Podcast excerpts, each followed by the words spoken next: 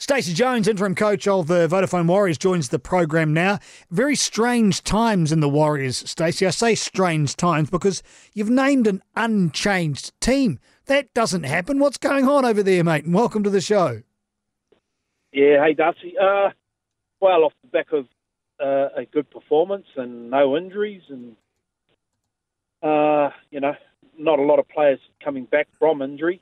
So um, yeah, had the luxury of sticking with a team that did a pretty good job last Friday.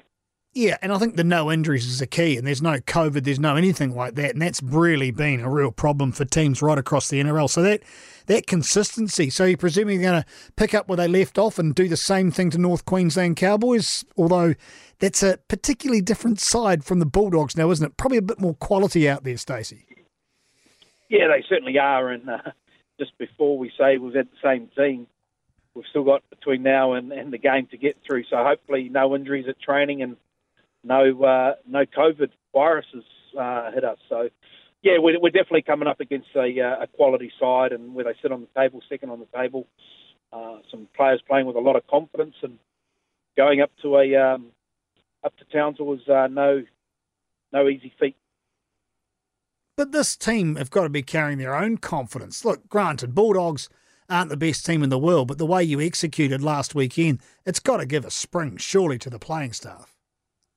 Oh, most certainly. You know, you always get confidence off the back of winning, but you also got to uh, remember it was only a couple of weeks ago, weekends ago, where you know we we got 40 put on on us, and uh, all that all last week we spoke about attitude. We weren't changing how we want to play any structure or anything like that, and our attitude was spot on. And you know, if, you, if this group doesn't bring uh, uh, the right mindset, that that's what can happen to you. You can get certainly touched up by a quality side, and we can't have have that same attitude going against um, the Cowboys.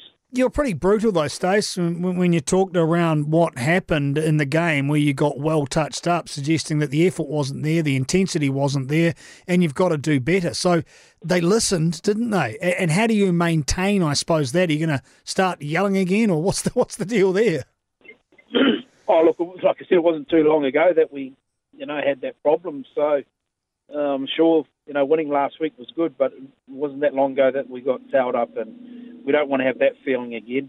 And and you know, if, if you're slightly off your game and you don't want to get your shoulders into into tackling and and whatnot, then you know a, a quality team will put some points on you. So yeah, we're, we're certainly mindful of that. When you tell the team that the attitude in the defence is all wrong and they didn't want to get their shoulders in it and they fell off tackles, how did they react to that personally to you? What did you detect in the and the attitude of the players, good, bad, and different. How did they react to that? Oh, it was easy to see. You, show them, um, like at half time, I, I could really only just rant and rave at them and tell them that how poor they are. But once you sit down and watch the video and see the the areas, you know, we got 18 offloads put on us, you know, and, and if you don't lock the ball up and you don't try and stop it, then that's an attitude thing because you can do it. If you don't put the uh, attacker on the ground, let him stand in tackles, that's an attitude thing. And we had something like 16 of them. So on the weekend, I think we had three offloads against us and two guys standing tackles that we didn't put to ground. So that change in mindset is certainly uh, the uh, the attitude thing. Let's look at the quality of some of the players and, and what they're putting down. Who are you satisfied with after that performance? There's a lot, a lot of people that put their hands up. Anyone of note that you felt really is, is progressing? Oh, look, I, I thought our leaders were really good because they were the ones that I really hammered last week, and they stood up. And when our leaders stand up, um, the rest of the players follow. I thought Tohu Harris, you know, Addin Fonua, Blake, Wayde Egan, Shaun, Marcelo Montoya, uh, Bunty, uh, you know, those guys were, were really good. Um, and then the rest of the players followed. And, you know, I, Daejarn Asi had a really good game. But the thing with Daejarn, I said to him, you've got to get your defence sorted um, because your attack is fine. You know, yes, there's parts of your attack that you need to get better at, but unless you get your defence right, you'll struggle to play, you know, a lot of NRL footy. Stacey Jones joins us, interim coach of the Warriors up against the Cowboys uh, this weekend. Daejarn's come out saying he's happy in the halves, wants to stay there. Do you see him being a, a long-term six? Like I know you're not going to be coaching next year, but what do you think of um, of where he's going to be playing his best over the next couple of years within the club? well, Daejarn's not signed to the club, Darcy. Um, yeah, he, he's not part of our plan going forward, is my understanding. Um, so he's playing for a contract. Uh, he he come halfway through the year, and uh, look, he had a good performance on the weekend, and he's got to do that again. Um, Chanel Tavita Harris is um, nearly 100% right to go, and he, he's got someone there that will um, certainly take his spot to finish the year off if, if he doesn't perform. So Daejarn is is right now playing for a contract. That's what you want. I mean, you don't want that pressure and desperation, but you're going to get great performances like that. It's almost like you should sign guys for a year and a year only, Stacey. Yeah, look, I'm not too sure where Daejarn is at with his uh, his future. You know, like the club have got four halves signed for next year, so um, having the fifth one is pretty tough. But look, if he performs well, then you know he'll, the club will certainly want to try and keep him, um, or another club will definitely come in and, and get him. So I am not too sure where he's at with his um, contractual side of things. Stacey Jones, um, what about um, Jazz and Ronald Volkman? They're um, out of surgery now. They're looking a-okay, but maybe a bit on the sore side.